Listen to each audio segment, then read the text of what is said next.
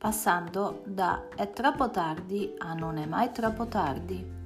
Benvenuti a PamaCast, il podcast di PamaLab, un progetto di coaching che offre sostegno a genitori e nonni nel trovare un equilibrio autentico tra la propria individualità come donna e uomo e l'essere genitore. Pronti a scoprire il vostro modo unico di essere? Allora seguitemi.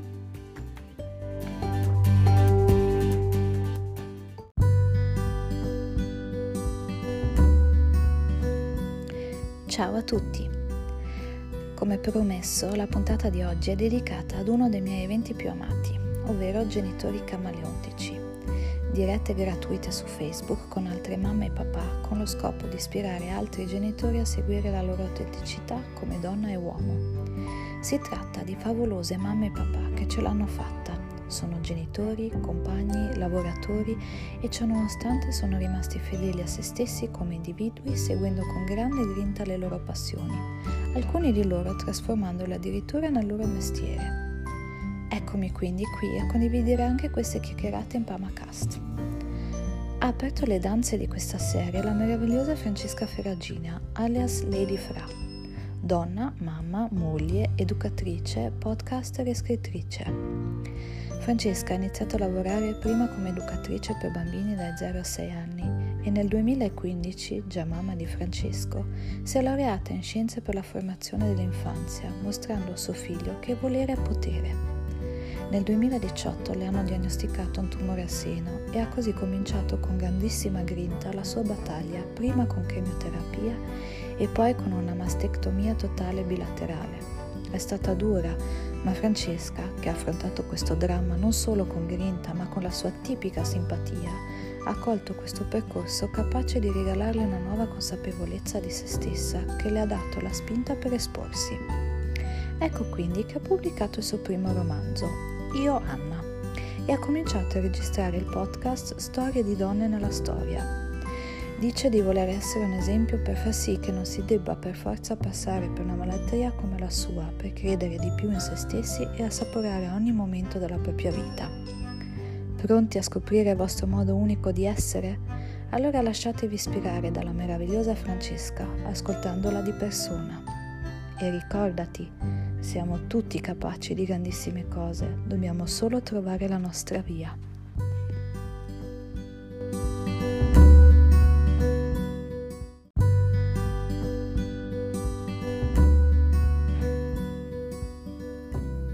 Eccoci live. Benissimo. Ciao Francesca. Ciao Sally. Grazie di essere venuta virtualmente. Virtualmente. Grazie a te dell'invito e scusa le condizioni pietose, ma oggi era giornata da beauty routine e quindi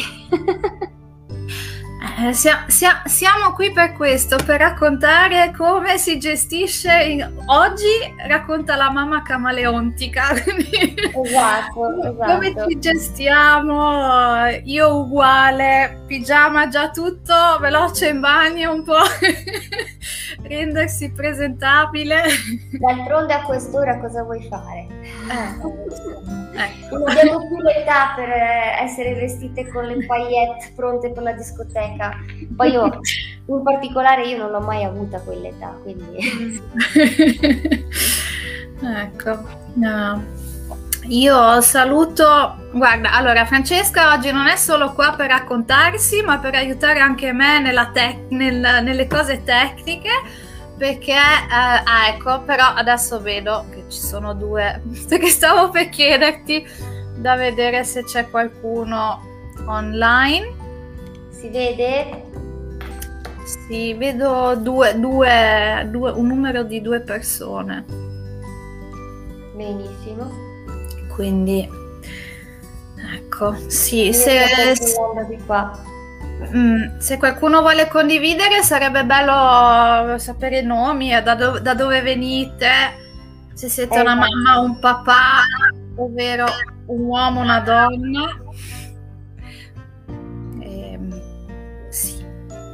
direi piano piano adesso stanno arrivando anche, anche noi abbiamo ritardato due minuti perché com'è la cosa bella della tecnica è che no, si può raggiungere tante persone però se qualcosa non funziona e classicamente non funziona e quindi però e soprattutto non funziona sempre un secondo prima di iniziare, no? Eh sì, infatti, classico. Ecco, vedo Riccardo che ci saluta. Eh, Riccardo, tra l'altro, è il papà che ci sarà nella prossima diretta. Ah, ecco. Quindi, perfetto. Poi non copiare Riccardo da Francesca, mi raccomando. eh, bellissimo, bello.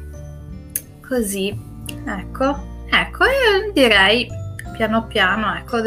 Chi, chi ci sta seguendo, grazie mille. Eh, oggi, appunto, come dicevo, oggi si racconta una, una donna mamma. Eh, tra, tra, le tante altre cose, eh, sì, io, io sono Silvia, per puro caso tutte e due, sia io che Francesca, eh, siamo, veniamo dall'Alto Adige, la prossima volta con Riccardo ci sarà Alto Adige e Sardegna. Vabbè, cavolo. Eh. e, ehm, Tra l'altro non è solo tutte e due dall'Alto Adige, vogliamo dirlo, abbiamo vissuto una sopra l'altra. Per... Sì, sì, sì. Diciamo che a, a, me piace vincere facile ehm, e, e, e, quindi ho iniziato subito con, con un'amica, eh, amica d'infanzia, quindi sì, eh, eh, perché no, iniziare con chi ci sentiamo a nostro agio e... Esatto No, poi Francesca, quando, quando, mi è venuta questa idea, adesso spiegherò un attimo.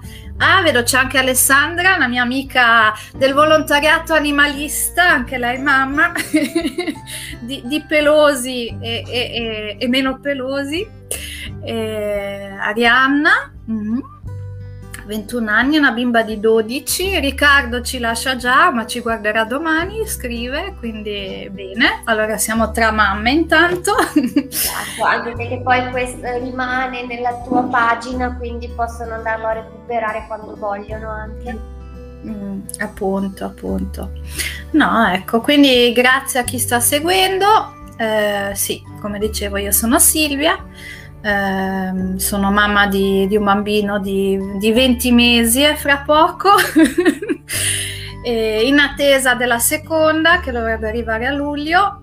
E, ehm, e, sì, sono mamma camaleontica, che nel mio caso vuol dire eh, sono mamma a tempo pieno, perché mi occupo soprattutto io di mio figlio, però lavoro anche, sono libera professionista, faccio la coach, ehm, la coach precisamente per genitori, per uomini e donne che sono anche genitori, e per dare supporto a, mm, appunto a genitori a trovare anche l'autentico se stessi e per poter seguire le proprie passioni. Quello che ho fatto un po' anch'io. Nel 2017 ho fatto un taglio netto, io sono laureata in lingue ho lavorato per anni e anni nel, nell'amministrazione, nel management, fatto carriera, boh, tutto bello, non ero mai soddisfatta.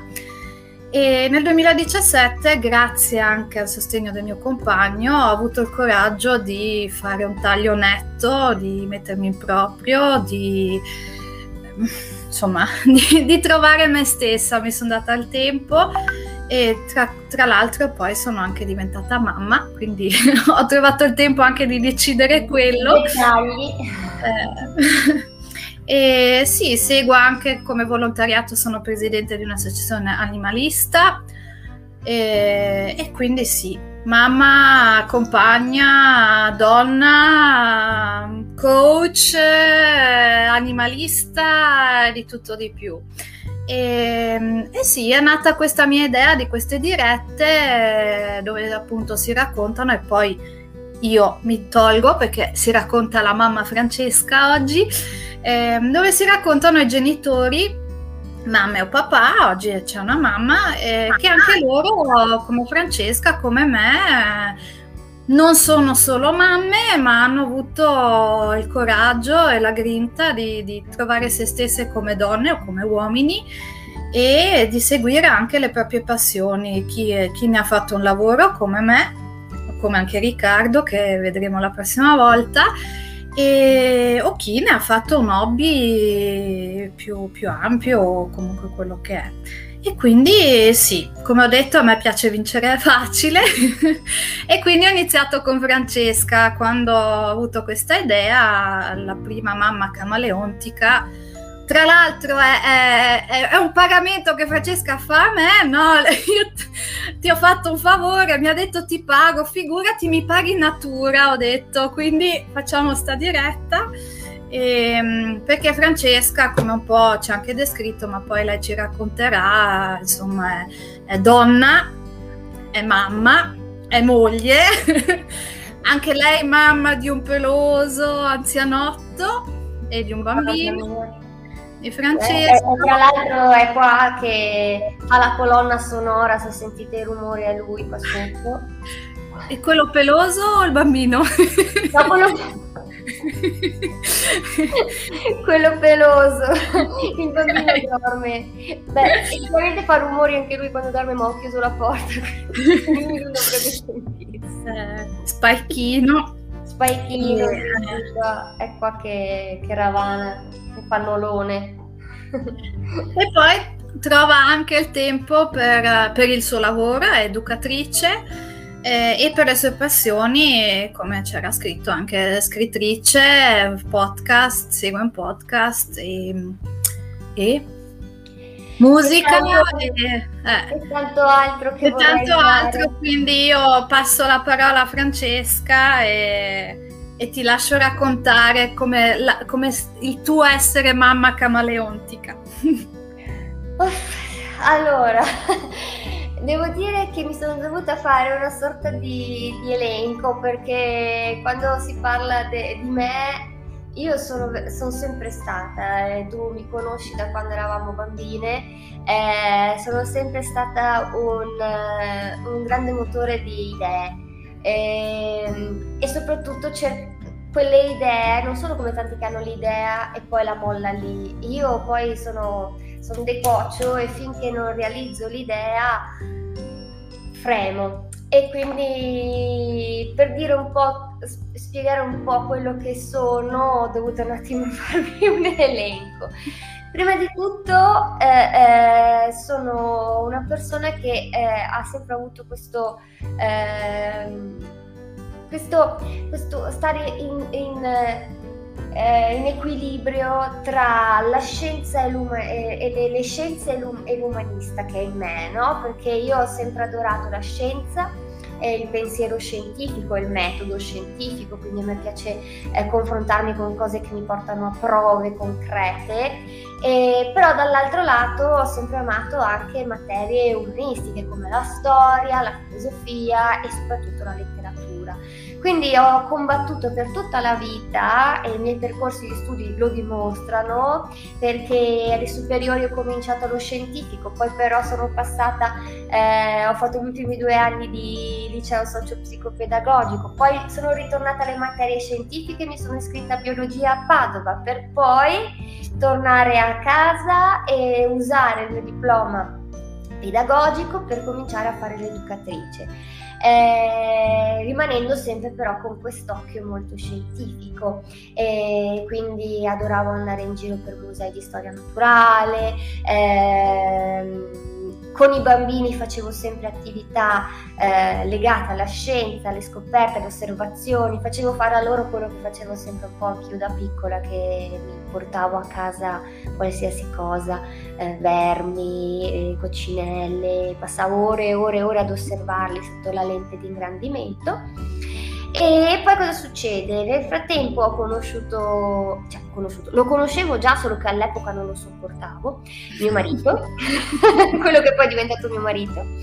Eh, l'ho ri- rincontrato, mettiamola così, perché lui era stato a Milano per l'università, io a Padova, quindi non ci si vedeva da una vita e mezza. Non che prima ci si frequentasse, perché appunto sopportavo. Eh, però è successo che ci siamo trovati a Merano tutti e due nello stesso periodo di ritorno dalle nostre università e malgrado all'inizio io non lo filassi per nulla, alla fine ho ceduto, sono uscita una sera con lui e da lì non ci siamo più staccati. Eh, nove mesi dopo che siamo, abbiamo fatto la nostra prima uscita insieme mi ha chiesto di sposarlo e nove mesi dopo di nuovo ci siamo sposati, quindi in un anno e mezzo ha fatto tutto. Eh, e nove mesi dopo sono rimasta incinta e nove mesi, cioè all'inizio il nostro, il nostro rapporto inizia con nove, nove con il nove. esatto. Eh, quindi nel 2010, quindi nel 2008 ci sposiamo e nel 2010 nasce nostro figlio Francesco. E nel 2012 decido di tornare all'università per l'ennesima altra come perché non ne avevo abbastanza. E mi sono iscritta questa volta a Scienze per la formazione dell'infanzia e della preadolescenza con l'obiettivo di fare, è una triennale, con l'obiettivo di eh, finirla in tre anni, perché sai, questo giro me la pagavo io e quindi bisognava un attimo ristringere i tempi il più possibile. E così è stato, mi sono iscritta il 4 ottobre del 2012 e l'8 ottobre del 2015 mi sono laureata. Quindi Francesco, Francesco aveva neanche un anno quando ti sei iscritta? Quando mi sono iscritta Francesco no, aveva due anni e mezzo perché si è iscritta a ottobre del 2012, 2 di marzo, eh, quindi aveva due anni e mezzo quando mi sono iscritta e cinque quando mi sono laureata. È stato bello perché eh, era una cosa che mi faceva molto soffrire, non essere riuscita a terminare la, la, prima volta che mi sono iscritta, non avevo terminato, ho mollato praticamente, mi mancava poco, ma non ce la facevo più e, e ho mollato. È stata una grande delusione per la mia famiglia che, e, e sicuramente anche per me.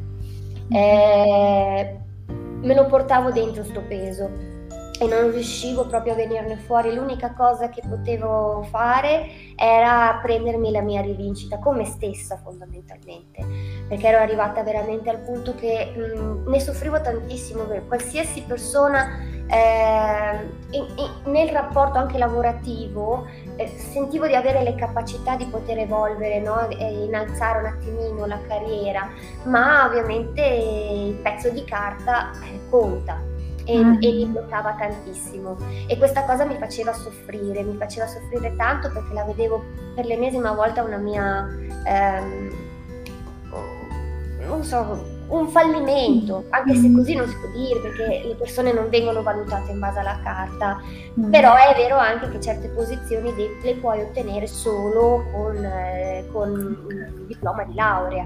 Mm. E quindi incoraggiata sicuramente da mio marito, ma devo dirti la verità, più che, più che per mio marito, più che per me, ho voluto farlo per dimostrare anche a mio figlio che se vuoi, puoi. Mm-hmm. E infatti il giorno della laurea, della proclamazione, averlo lì con me, lui che mi ha messo la corona d'alloro in testa, eh, poi vabbè si è ribaltato da un palo, non ti dico, nel momento dei festeggiamenti si è ribaltato un pernocolo così. eh,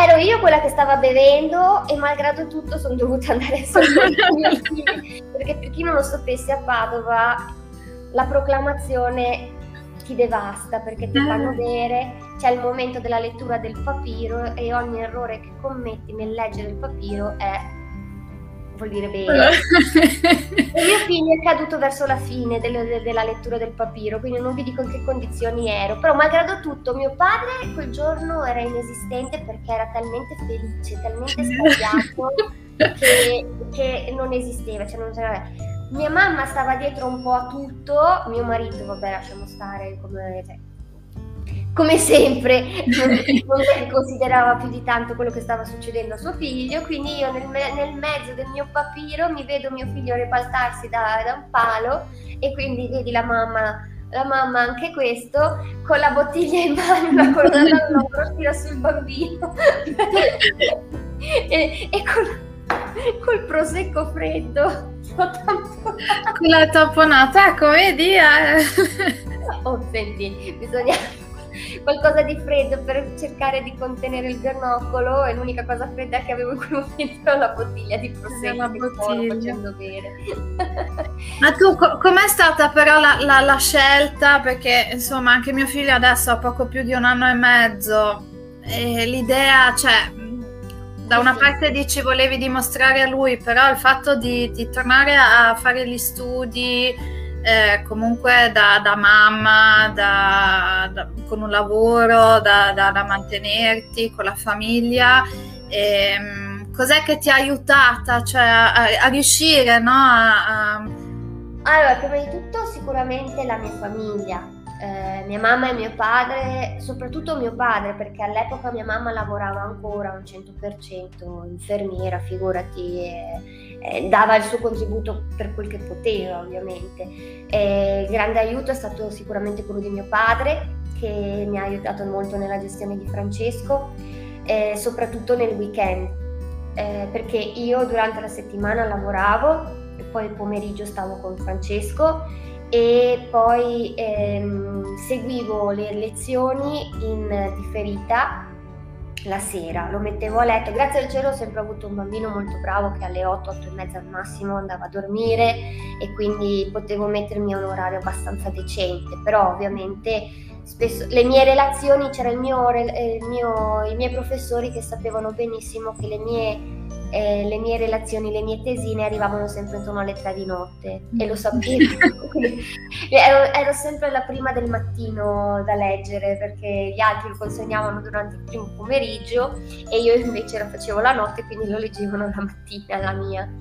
Eh, quindi sì, io studiavo, ascoltavo, seguivo le lezioni di, no, di, di sera e le, le relazioni le facevo tardi e poi la, la sveglia la mattina era comunque sempre alle 6 e si andava avanti così. Il weekend, soprattutto prima delle, delle sessioni d'esame, eh, quei weekend lì mio padre mi prendeva Francesco o, o mio padre o Matteo, però all'epoca Matteo eh, lavorava a volte anche nei weekend, eh, così, e quindi lo portavano a fare delle passeggiate o lo portavano su in montagna dal cavallo e così io avevo tutta la giornata a disposizione per studiare.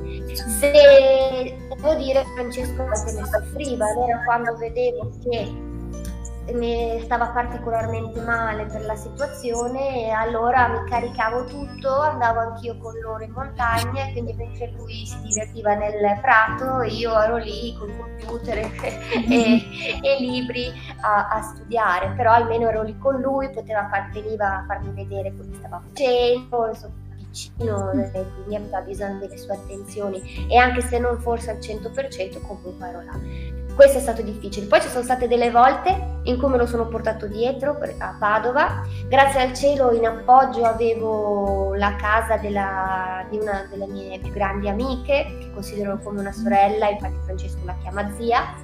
Che, ave, che vive lì, ha un appartamento che eh, aveva una stanza in più e, e quindi quando dovevo dare l'esame andavo sempre da lei mi faceva d'appoggio e mi teneva lei, mi portavo dietro Francesco quando per un motivo o per l'altro non riuscivo a organizzare la cosa, eh, me lo portavo dietro e stava con lei oppure veniva quando dovevo dare gli esami venivano con me, eh, stavano fuori, lo portava intanto magari a mangiarsi un gelato, oppure una volta invece, col fatto che anche lei aveva avuto un impegno, me lo sono portato dentro, il professore me l'ha tenuto mentre, mentre davo l'esame. Era lì che scriveva sulla lavagna. Oh,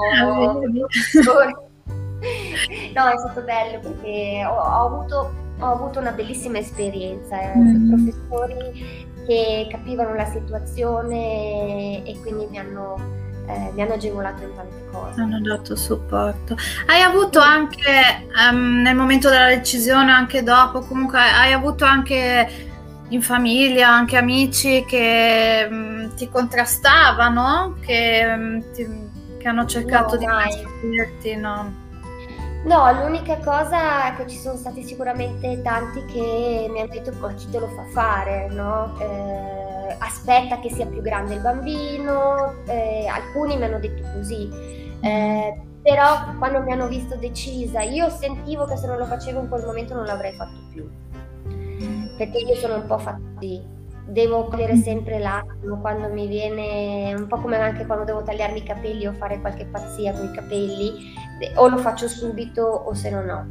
E, e, quindi io ero molto decisa a farlo e quindi nel momento che l'ho dimostrato basta, non mi hanno più detto niente. Certo è che quando magari avevo i periodi di sclero totale, soprattutto alla fine, l'ultimo anno, che, perché per riuscire a far tutto dentro i tre anni dovevo dare, avevo la sessione in, l'ultima sessione in luglio degli esami e nel frattempo però preparare anche la tesi se volevo, perché dovevo consegnarla entro agosto per potermi poi laureare in ottobre. Quindi diciamo che l'ultimo anno è stato particolarmente faticoso, impegnativo e ammetto di essere stata insopportabile.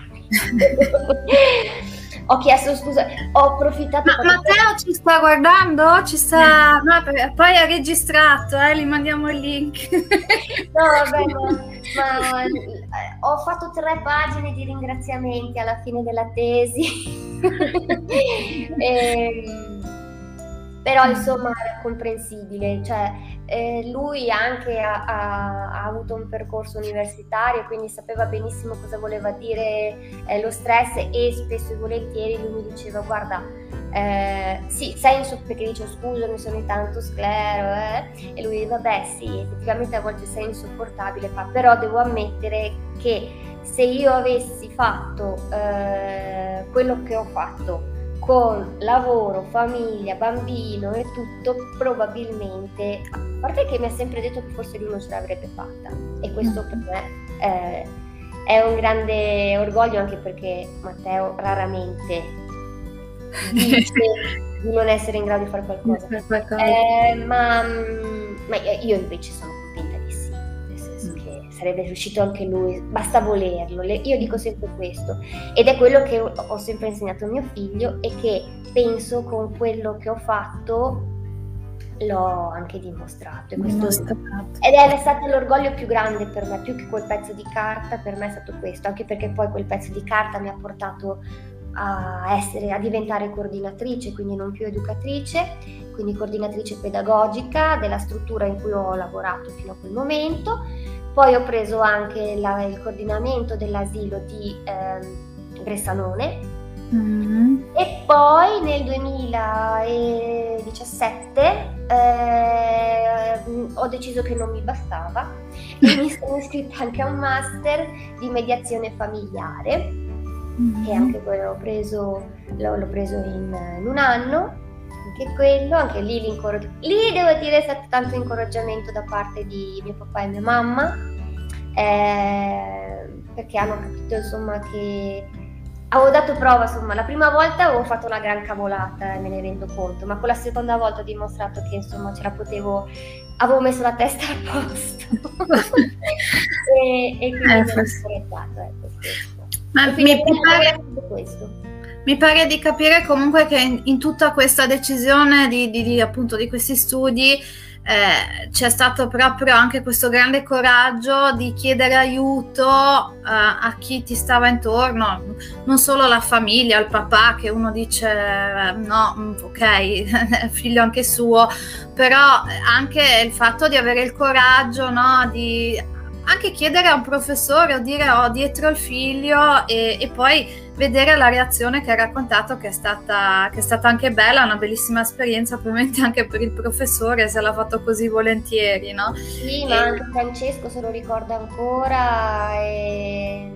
è bello. Ma io penso che più grande errore che facciamo a volte noi mamme è quello di pensare di essere sole, di non poter affrontare le cose perché non, non ce la facciamo, perché non possiamo gestire tutto. E questo è un grande errore perché effettivamente ci sono tante, eh, tante possibilità, per, e, e, però la cosa che bisogna fare è... Eh, avere la capacità di chiedere aiuto, perché tante persone sono lì che eh, lo fanno anche volentieri. Nel mio caso eh, mio padre viveva, vive tuttora per suo nipote, eh, è andato in pensione praticamente un, due settimane prima che nascesse, quindi è stato il suo regalo di pensionamento e io gli ho visto fare cose che con me non aveva mai fatto, mai, mai. Quello è classico, sì. Eh, vive per quel bambino e, e mio figlio vive per lui, cioè... Mm se non si vedono per mezza giornata, si videochiamano cinque volte, non ti dico durante il lockdown, si sono messi a giocare,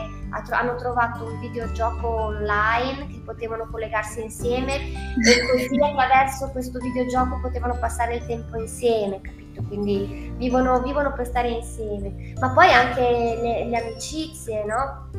È tutto un dai e ai, io mi sono sempre data disponibile ad aiutare amiche e amici, però io ho sempre fatto molta fatica invece a chiedere aiuto per me. E, però quando ti ritrovi con l'acqua alla gola, alla fine in qualche modo ti devi abbassare, perché per me è, da, è per il mio orgoglio è abbassarsi a chiedere aiuto, invece non, non bisogna pensarla così. E anzi per mio figlio è sempre stato meglio perché è inutile fare quella che vuole fare tutto per poi fare passare del tempo non di qualità col bambino, quindi piuttosto meno ore ma di qualità.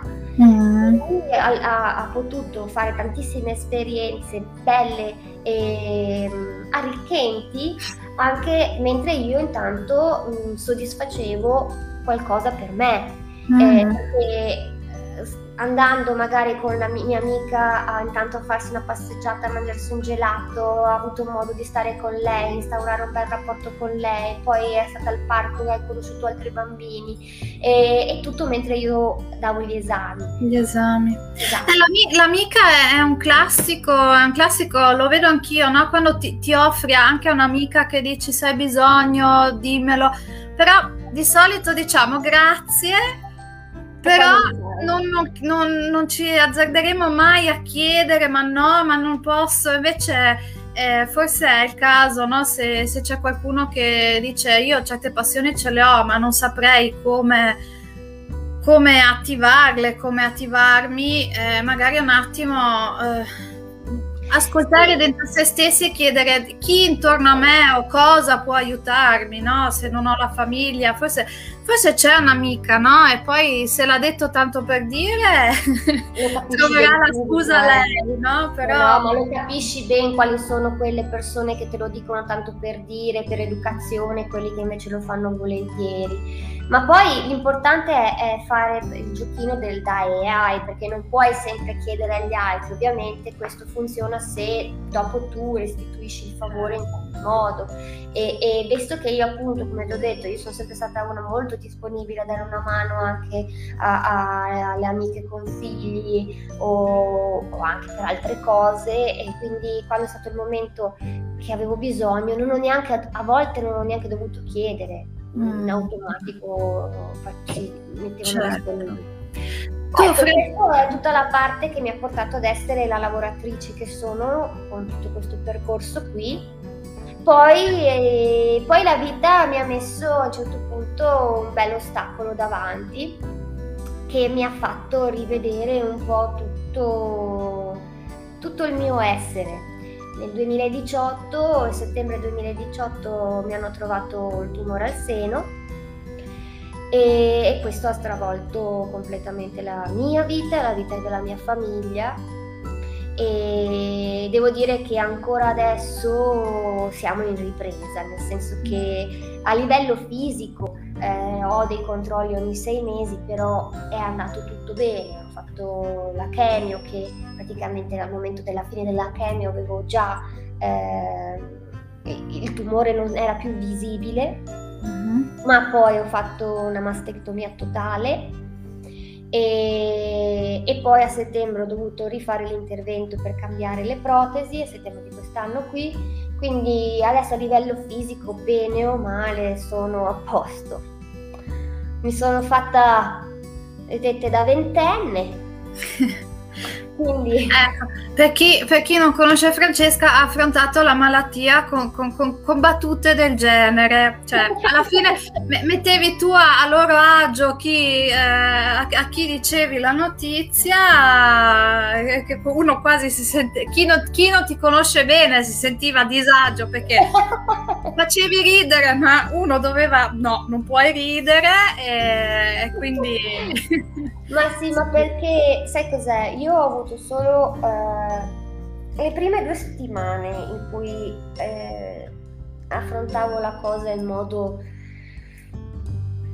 come forse la affrontano un po' tutti, nel senso eh, tragica, no? Anche se cercavo di non darlo a vedere durante il giorno, però la notte non riuscivo a dormire, passavo le notti in salotto a piangere da sola. Questo perché eh, inizialmente non si capiva la tipologia del tumore che mi aveva colpito perché avendo avuto i linfonodi eh, attivi eh, si, si, temeva che eh, il tumore fosse già andato uh, nel sistema linfatico e quello insomma non serve stare a dire che cosa comportava, no? E finché dopo in due settimane con tutte le analisi, purtroppo in quel periodo là era un casino riuscire a fare una risonanza, eh? Quando poi abbiamo avuto l'esito che grazie al cielo il tumore era solo fermo lì, qui nello specifico, eh, questo mi ha fatto ok, io so, poi sono fatta così, obiettivo questo lo raggiungo. E quindi dovevo sopportare la chemio, fatto, l'ho fatta tutta d'un, d'un fiato, non ho mai saltata una, eh, ho fatto quelle pesanti ogni due settimane che invece di solito si doveva fare ogni 3-4 e invece io ogni due ferma, pronta andavo là e, e poi al- l'altro tipo, il secondo giro che invece erano eh, 12, eh, quelle ogni settimana. Nel frattempo il, il, giorno che mi hanno eh, diagnosticato il tumore sono andata subito a tagliarmi i capelli pensando che potesse aiutare il mio figlio ad avere uno shock minore. Ho realizzato il mio sogno di farmi bionda platino. ho fatto tutti i bionda platino sono durati pochi perché due settimane dopo li ho persi, però almeno per due settimane eh, non e, e poi è stata la parte difficile è stata spiegarlo a mio figlio. Quello sì, che all'epoca aveva solo otto anni. E a questo proposito vi faccio vedere, io eh, ho sempre ho gestito anche, gestisco ancora, eh, un blog eh, per la letteratura per l'infanzia e perché ritengo, da pedagogista, ritengo che la letteratura buona ovviamente, non con le schifezze che si trovano a volte in giro, ehm, può aiutare molto i genitori ad affrontare tematiche importanti e difficili attraverso la letteratura per l'infanzia. E nel caso nostro eh, noi abbiamo preso questo mia mamma è un pirata, mm. dove c'è questa associazione della malattia e del percorso soprattutto della malattia di questa mamma che si imbarca ogni, ogni settimana, si imbarca sulla nave che la porta a fare il suo viaggio, di, il suo combattimento, diciamo così. Uh-huh e la nave e il personale della nave sono ovviamente i medici, gli infermieri e la nave è il momento che va a fare la chemio ovviamente uh-huh. e mhm. c'è poi tutto il percorso di quando perde i capelli eh, di quando la mamma eh, pian pianino diventa sempre più debole e il bambino che dice eh, deve affrontare veramente tanti mostri se torna sempre ogni volta più stanca vedi se torna sempre più stanca ogni volta, eh, i mostri sono sempre di più, eh, e fa vedere appunto il momento in cui fa fatica ad alzarsi dal letto e poi quando va a combattere l'ultima, l'ultima battaglia, che è l'operazione, e poi fanno vedere che finita la battaglia la nave se ne va con la mamma e la mamma non mm. eh, può restare, ha finito le sue missioni e questo Bene. aiuta tantissimo a, a capire eh, gli stati d'animo, eh, tutti i processi della malattia e tutto, tutto il percorso anche della guarigione, no? Mm-hmm. E, e, quindi insomma io ho affrontato tutto così perché, perché mi sono detta, se mi piango addosso, cambia qualcosa? No, se non che eh, vivo male t- tutta la situazione, la vivo male io, la faccio vivere male a chi mi sta intorno. Quindi ho detto l'unica cosa che posso fare è cercare di affrontarlo eh, godendomi questa vita, cioè questa, eh, questo tempo che è diverso dal solito perché ovviamente sono dovuta stare subito a casa dal lavoro perché lavorando in mezzo ai bambini se sei immunodepressa è la fine per riuscire a poter fare le chemio con quella eh, rigorosità bisognava eh, assolutamente eh, essere sani, non potevi mm-hmm. avere un raffreddore, non potevi avere neanche una linea di febbre, niente. Quindi il lavoro con i bambini era da escludere subito. Quindi sono stata subito a casa e per me era, cioè, io sono stata pochissimo a casa anche per la maternità, quindi per me mm-hmm. l'idea di poter avere tutto quel tempo era veramente prezioso. Quindi portavo io Francesco a scuola, eh, avevo modo di stare con le amiche a bermi il caffè la mattina, cosa che non avevo mai fatto, colazione in giro la mattina, perché figurati io alle 7 ero già al lavoro. E stavo con lui il pomeriggio quando ovviamente il giorno della Kenio di solito o lo tenevano i miei eh, proprio perché lì ero devastata mm-hmm. e non volevo che mi vedesse troppo male. Eh, già lui poverino eh, mi diceva sempre anche quando eh, io tenevo il cappello anche in casa, ma lo facevo per me, perché mi faceva, facevo fatica io a vedermi senza capelli, devo dire la verità. Eh, perché per quanto lo spirito fosse alto, quando passavo davanti allo specchio per andare in bagno senza, ed ero senza cappello, senza niente, mi spaventavo da sola perché ogni tanto probabilmente mi dimenticavo mm-hmm. e quindi, mi, quindi, tenevo sempre il cappello e Francesco era convinto che lo facessi per lui, quindi mi diceva mamma ma guarda che puoi togliere il cappello eh? e io ormai sono abituato e ho detto sì amore Grazie, ma sono io che lo so. Ti ringrazio molto, ma la mamma non è abituata. Quindi ehm, l'ho affrontata così, mm. è perché ho, ho, ritenuto che non portasse a nulla affrontarlo invece piangendomi addosso, però sono fatta così io, eh, sicuramente ognuno è fatto a modo suo. Io ad esempio dico sempre il contraccolpo l'ho avuto dopo, nel momento che eh, ho dovuto, eh, quando è finito tutto Mm-hmm. Quando è finito tutto il contraccolpo è arrivato, nel senso che anche adesso sono ancora in terapia con uno, con uno psicologo perché quando eh, vedi quanto effimera può essere la vita, mm-hmm. eh, arrivi un momento che allora vuoi rivoluzionare tutto e pensi che cioè, carpe diem deve essere quotidiano, però questo va bene fino a un certo punto perché devi anche calmarti e e, e vivere norm- cercare di vivere normalmente, perché è vero che hai rischiato di morire, però questo non vuol dire che devi morire di nuovo domani. No. E invece hai fame, fame di vivere, hai questa fame di vivere che ti porta all'esasperazione. E, e quindi io, ad esempio, il percorso psicologico l'ho iniziato dopo, non durante la malattia. Mm-hmm.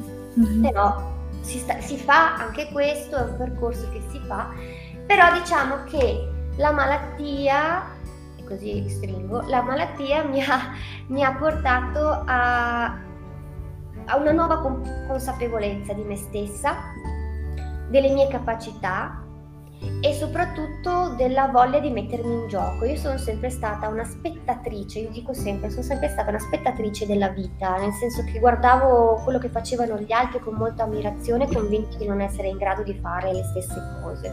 E quindi guardavo anche sui social, no? Guardavo quello che facevano gli altri, che bravi, che questo, che l'altro, eh, tante volte veramente anche cose no? Mm-hmm. Eh, però dopo la malattia ho deciso che non volevo più stare in silenzio, volevo diventare un po' più attiva.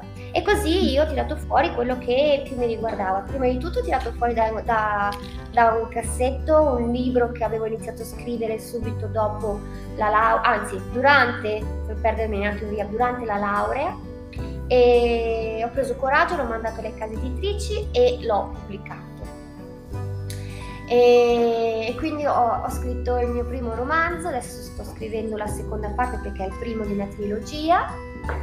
E Gianna, eccolo qua. Eh, eh, eh. Che tra l'altro c'erano appena le, le Anna, Anna Bolenz Week, no? Esatto, l'Anna appena terminata la Bolenz Week, assolutamente. Per chi è di Merano li può trovare tranquillamente da, da Nicli o all'Alchemile, ci sono, se no lo trovate online dappertutto.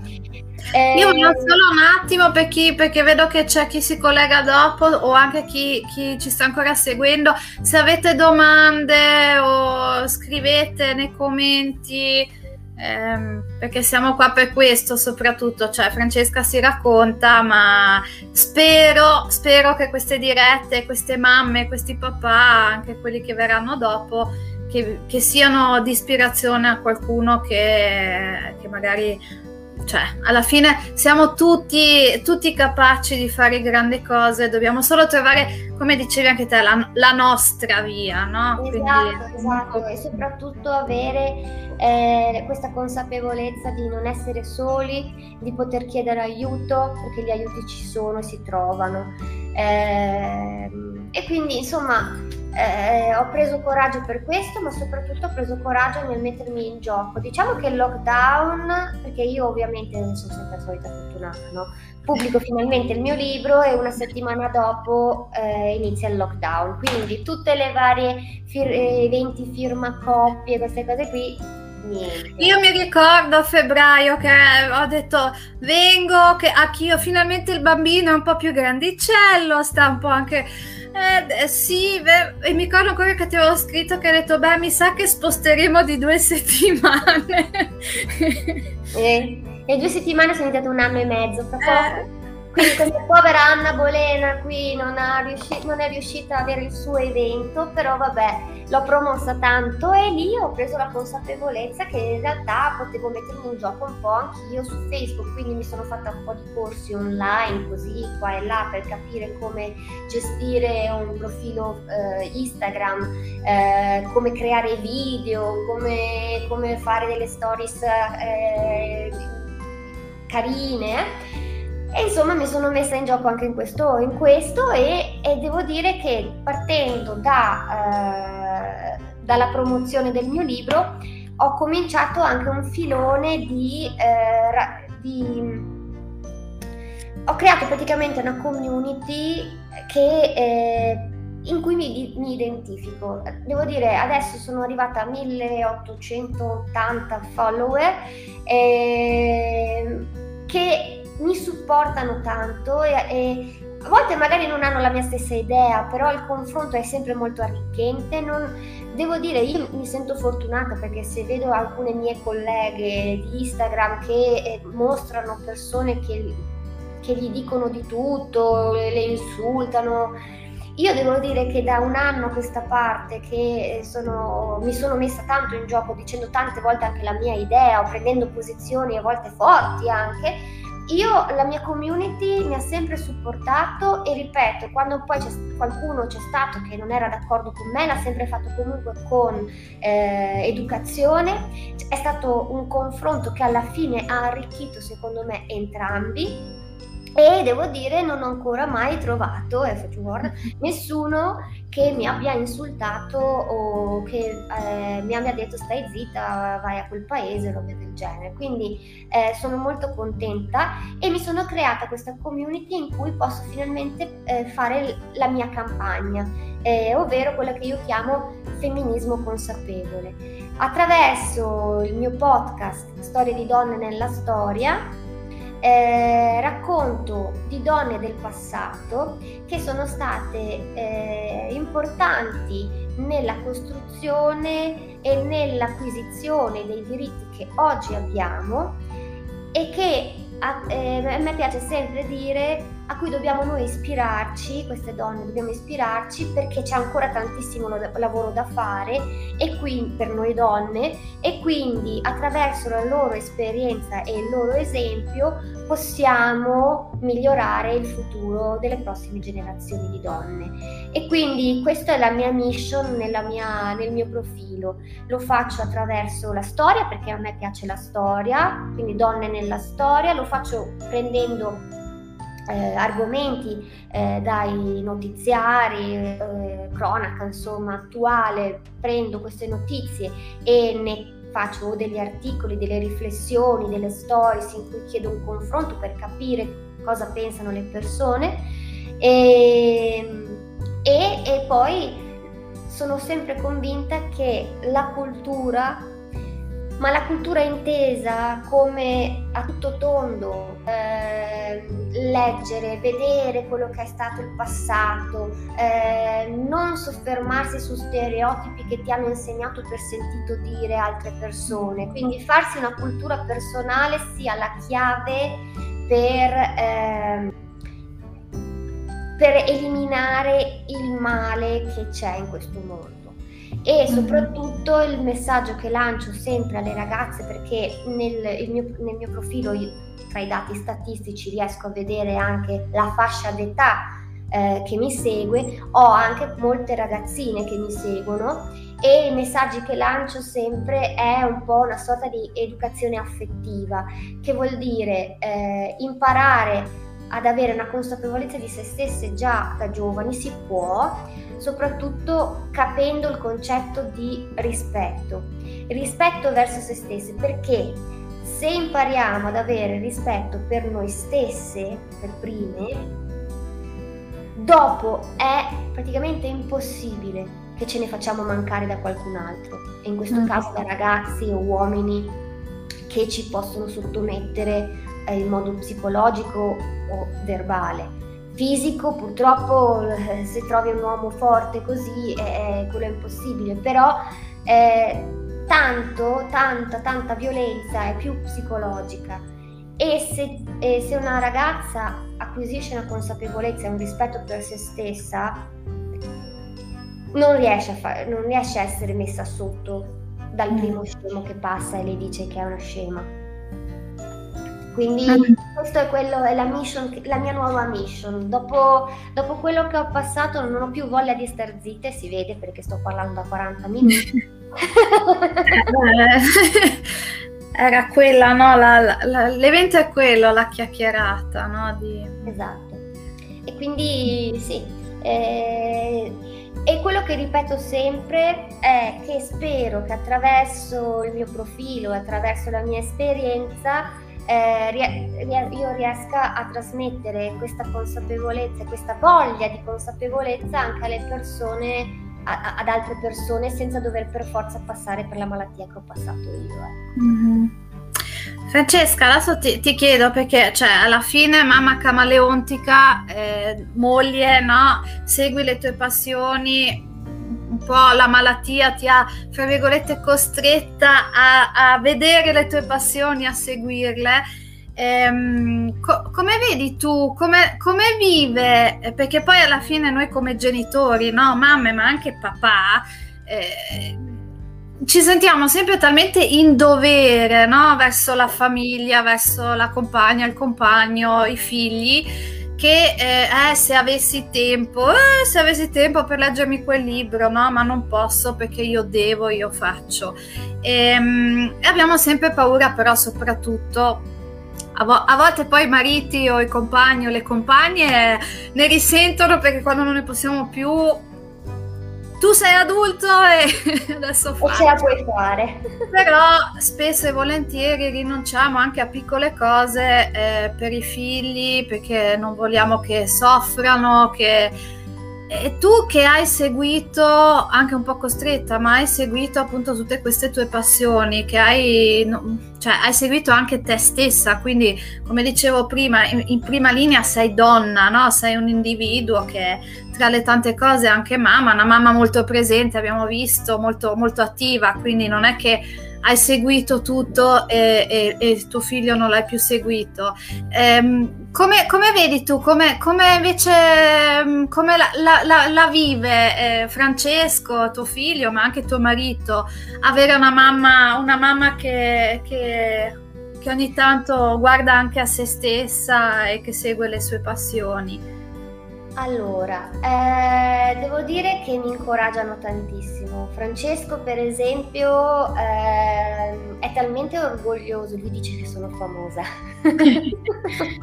Perché per lui, sai, il fatto che eh, mi abbiano fatto delle interviste ehm, o anche adesso ogni tanto nelle stories compare anche lui, ciao community, anche lui può parlare lui mi sostiene tanto, ma mi sostiene talmente tanto anche e soprattutto per il mio progetto del podcast, che quando mh, mm, una cara amica eh, eh, con cui ho collaborato per un altro progetto mi ha creato il logo eh, per il mio podcast, eh, Francesco l'ha, l'ha voluto perché durante il lockdown ha imparato a usare parecchio bene il computer e a sorpresa al mio compleanno, eh, no scusami, a Natale eh, è arrivata una maglietta con il logo, l'aveva fatto tutto lui, progettato tutto, tutto lui, aveva chiesto a Matteo dove, qual era il sito per poi stamparla, no?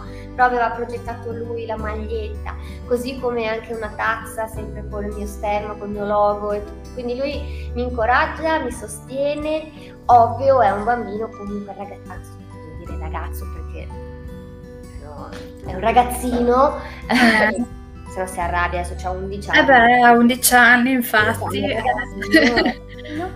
Taci che l'altro giorno gli ho comprato, dovevo comprare una giacca jeans e non la trovavo nel reparto bambini, ho dovuto prendere la S già da, da ragazzo adulto. Eh. Mi è venuto male. mio bambino, mio bambino, vabbè. E, e il mio bambino che mi ha rubato le scarpe perché adesso porta, anzi ha già un numero in più del mio, quindi figurati. Infatti adesso tutte le scarpe da ginnastica devono piacere anche a me perché poi da arriverò. ecco, vedi. Comunque lui sì, è sempre comunque un ragazzino di 11 anni che tra l'altro con il lockdown la DAD ha avuto tanto bisogno eh, sicuramente di sostegno e aiuto e per me comunque lui viene sempre prima. Eh, le mie passioni ci sono, ma sono passioni, non è il mio lavoro, non mi portano soldi e quindi sono molto oggettiva su questo. Mi portano tante soddisfazioni, a volte più del lavoro stesso mio, però devo anche rendermi conto che ho un lavoro retribuito che già mi porta via tanto tempo perché io lavoro full time. Mm-hmm. O ti dico con lockdown eh, e, e, lo smart working, roba del genere, è un full time della serie quasi H24. Ehm, lui con la DAD e così mi dedicavo tanto a lui. Anche in questo caso ho l'aiuto, il sostegno della mia famiglia nella gestione di Francesco quando ho delle riunioni a tutte le ore o, o quando ho da preparare materiale, contenuti così, eh, vanno a farsi un giro in bicicletta e, e con lui, lo portano via. Cerco sempre comunque di soddisfare eh, suo, la sua voglia, anche perché come ti ho detto con mio padre e mia madre si trova benissimo e quindi per lui non, non è un essere abbandonato, non lo vive assolutamente così. A volte io mi sento in colpa, ma questo fa parte dell'essere madre, ti senti perennemente in colpa perché pensi sempre che non sia mai abbastanza quello che dai, però ci dobbiamo rendere conto che eh, come detto prima, a volte il tempo è meglio di meno ma di qualità piuttosto che averlo anche magari tutto il giorno ma tu distratta col cellulare in mano perché hai mille cose da fare mm. e allora ne risentono molto di più così secondo me mm.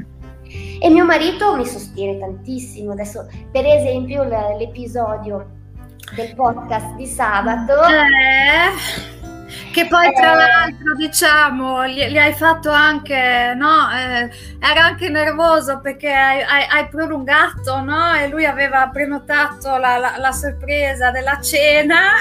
Esatto, la nostra prima cena post lockdown eh, e, e, e, quindi eh, non era colpa mia, io ovviamente non, non, non, pensavo di metterci così tanto e non sapevo. Grazie al cielo però, col fatto che ero ancora truccata dalla, dal dal mm, mezzogiorno alla fine ho dovuto solo cambiarmi e mi sono infilata dentro il primo vestito. Per la prima volta veramente il primo che ho trovato che era in ordine cioè che nell'ordine dei vestiti il primo che ho trovato tirato giù l'ho messo. Meno male che, che andava bene. E, e, poi siamo partiti. Però sì nell'ultimo episodio podcast eh, ha partecipato anche lui l'ho coinvolto e è stato bello. E poi Matteo, devo dire, mm, eh, anche, si vede anche nelle tue storie Instagram così, è, è, è, molto, è molto, coraggioso perché si presta, si presta a, a, tante cose. Sì. Beh, ma ricordiamo allora, ricordiamo che eh, mio marito, io lo... Eh, lo, lo con- non lo sopportavo all'epoca perché era una persona molto esuberante sul palco, a lui piace- è molto esibizionista, ancora adesso lo è. E ricordo che mio marito, cioè, appena si potrà di nuovo fare, organizzare eventi con concerti così, mio marito ha un gruppo, è il frontman molto appariscente di un gruppo eh, di un gruppo musicale che fa Southern Rock, quindi insomma diciamo che è abituato ad avere gli obiettivi, anzi, anzi durante questo anno di lockdown, pandemia, lui ha dovuto rimanere fermo e invece i, i fari erano su di me eh, però vedi, grazie a te, grazie a te, alle tue passioni, anche lui ha avuto i suoi momenti di, di, di, di fare.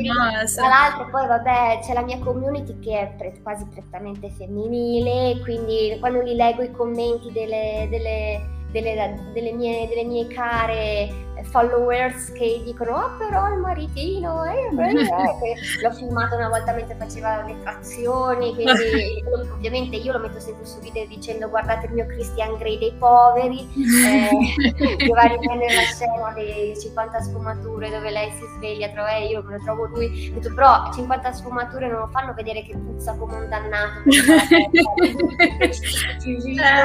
eh, quindi per questo oppure lo, quando lo, lo, riprendo, lo, riprendo quando preparo da mangiare, quando, be- quando balliamo, insomma. Mm. Sì, eh, lui è, si presta perché comunque poi all'epoca delle medie superiori lui aveva fatto anche recitazione, quindi anche quando gli ho chiesto di leggere le lettere di Enrico VIII, l'impostazione era quella da... Quindi diciamo che si presta perché comunque sa prestarsi e sa gli piace, gli piace, gli piace. E gongola, gongola, lui piace tanto, eh, deve, gli manca tanto il, il, il suo faro, ecco. Eh, Adesso beh. io spero veramente che quando si potrà di nuovo eh, stanno cominciando ad aprire tante cose, io spero mm. veramente possa tornare a suonare sul palco, perché devo dire che anche a me manca vederlo sul palco, perché mm-hmm. si trasforma quando è sul palco ed è interessante, diventa una persona interessante. mi piace l'idea e mi piace l'idea che quella stessa persona poi dopo viene a casa con me. Viene a casa con te? Gli altri mi stavano sotto.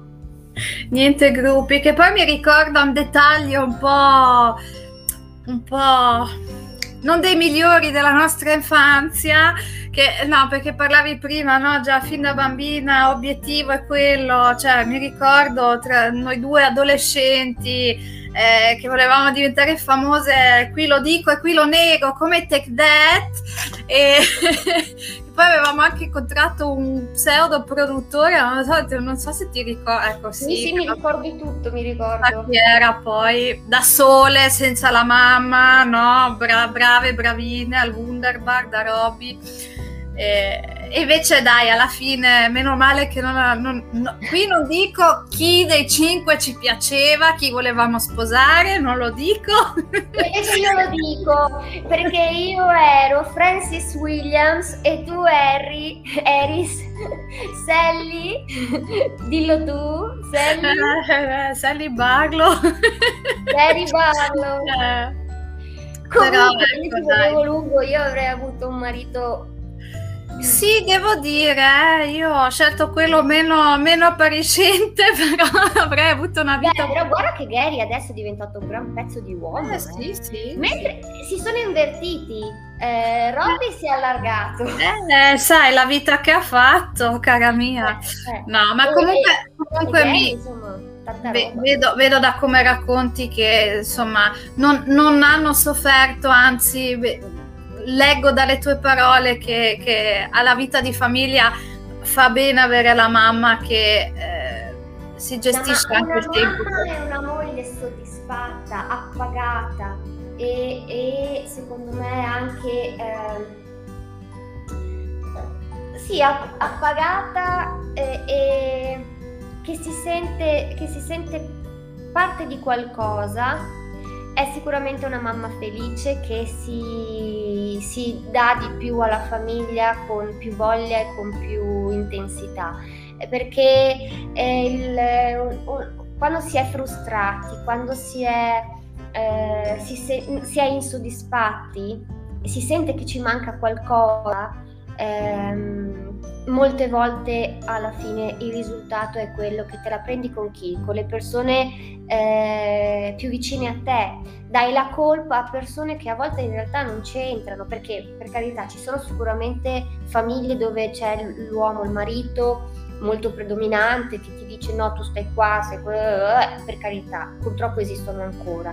Però invece succede spesso che siamo noi stesse che ci ingabbiamo in stereotipi eh, dettati da un patriarcato che è ancora molto presente e, e ci sentiamo schiacciate dai doveri di donna e madre eh, rispetto alle ambizioni che invece magari abbiamo per noi stesse. E questo trovarsi schiacciate portano a una frustrazione che spesso e volentieri poi si, tras- si trasmette a- a- alla famiglia. Mm. E succede che magari inizi a litigare eh, di continuo col compagno oppure trascuri il figlio. ehm, insomma, io lo dico sempre anche alle mamme eh, quando vengono a fare il primo colloquio da me all'asilo, che sono sempre mamme che, che, eh, devono prendere una decisione o lasciare il bambino all'asilo e, e tornare al lavoro per proseguire la carriera e non buttare all'aria anni e anni di sacrifici, perché comunque per essere un medico, un infermiere ci sono tanti sacrifici da fare, e, oppure stare a casa e fare la mamma, che è per quanto possa essere molto eh, soddisfacente, ti dà tante, ti appaga in tante cose, però non puoi essere solo mamma, come dico io spesso, non puoi andare in giro e parlare solo di pannolini e pappette, perché la gente dopo un po'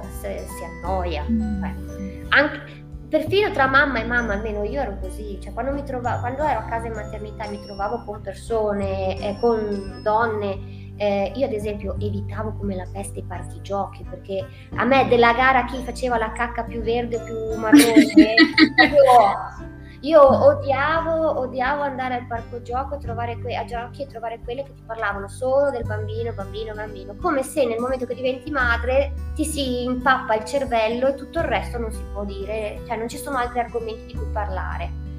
Ecco, mm. e, e, e, quindi quando queste madri vengono a, a, a colloquio e, le vedo che si sentono molto in colpa e me lo dicono apertamente, cioè, ci sono invece quelle che non lo dicono però lo fanno capire, e ehm, io le tranquillizzo sempre perché gli dico è cento volte meglio per il bambino che voi vi sentiate appagate e soddisfatte di, di voi stesse andando a lavorare, stando in mezzo a persone che mettono insieme le parole con frasi compiute, anche se a volte certi adulti non, non è che è così scontato, certi adulti non ce la fanno, però va bene. e... Sei bloccata?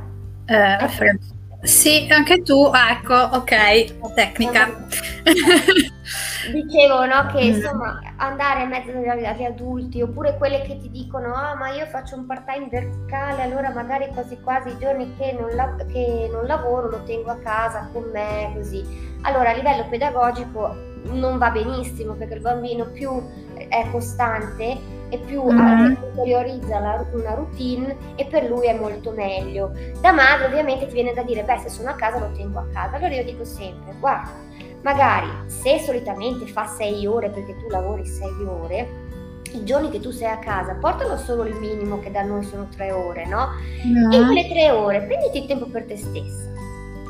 Vai in palestra, vai a berti il caffè con l'amica, vai a farti la spesa senza avere l'urlatore seriale seduto nel, nel carrello, eh, eh, oppure fatti una passeggiata o anche semplicemente vai a letto a leggere. Ma prenditi tempo per te stessa o se vuoi pulire, perché ci sono quelle che trovano soddisfazione nel pulire la casa a fondo, cosa che non riescono magari a fare se hanno un bambino a casa.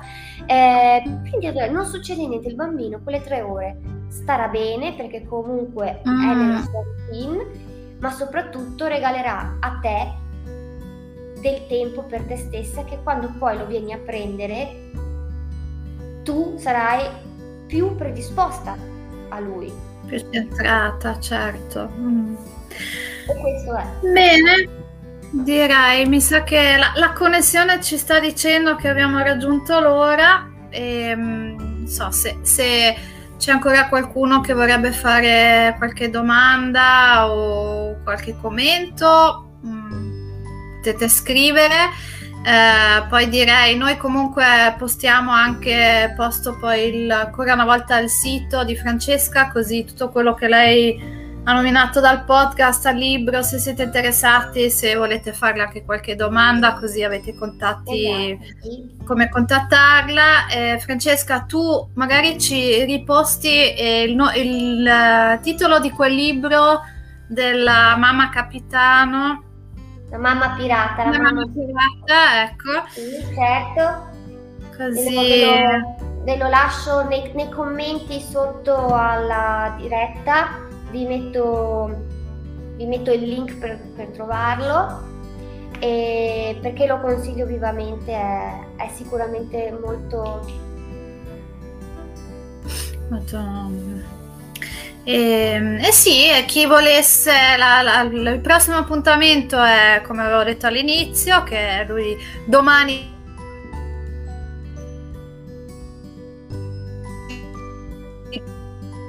guarderà e, ehm, e con lui sarà il 4 di giugno mm, di pomeriggio alle, alle 3, quindi si racconterà un papà. E, e, chi è interessato io metto ecco può andare sul mio sito può seguire la newsletter dove avviso degli eventi seguire la mia pagina e così vedete anche tutto, tutto il resto quello che, che offro Francesca io ti ringrazio. Grazie a te. Eh, Grazie a te della chiacchierata, dell'opportunità, complimenti per l'iniziativa perché far vedere come ci si possa dividere tra essere tante cose, tra l'essere madre, essere moglie e lavoratrice e nello stesso tempo anche eh, portare avanti delle passioni, delle, miss- delle missioni che ci, che ci, poniamo è molto importante perché è un messaggio importante che molti genitori devono, devono capire per stare sì. meglio loro, per far stare meglio anche i loro figli. Mm. Quindi complimenti per l'iniziativa, continua così e ti seguirò sicuramente anche nelle altre... Il 4 giugno hai detto il prossimo? Sì. Ok, ti seguirò sicuramente. Sì, che consiglio perché Riccardo, soprattutto il papà che ci seguono, è, ehm, è un No, è una persona beh, eccezionale, se no non, non, avrei... Ho detto all'inizio, a me piace vincere facile, quindi no, è anche lui... è bello anche sentire il parere dei, dei, papà, perché spesso siamo legati anche alla figura della madre come quella che deve rinunciare tanto di se stessa, però viviamo in un mondo adesso dove anche i papà a volte fanno delle rinunce. Eh... Fanno delle rinunce o dove, o dove loro vorrebbero, cioè dove diciamo che anche noi o, o anche la società non, non, li lascia essere al 100% come noi diciamo che vorremmo e no, quindi... Mm. E quindi sicuramente è interessante sentire il punto di vista di un padre. Quindi... Di un papà. Uh-huh. Quindi sì, io ringrazio tutti quelli che ci hanno seguito E auguro una buona serata e se vi viene in mente qualcosa, un commento, qualcosa che volete chiedere ancora potete commentare sotto il video rimane e, o potete anche scrivere a me o a Francesca anche solo email se volete esatto. rimanere nell'intimo ecco. Esatto, in direct bene. La mia Sally Barlow ecco. ciao Franci Williams buonanotte un a tutti un abbraccio ciao, ciao. ciao.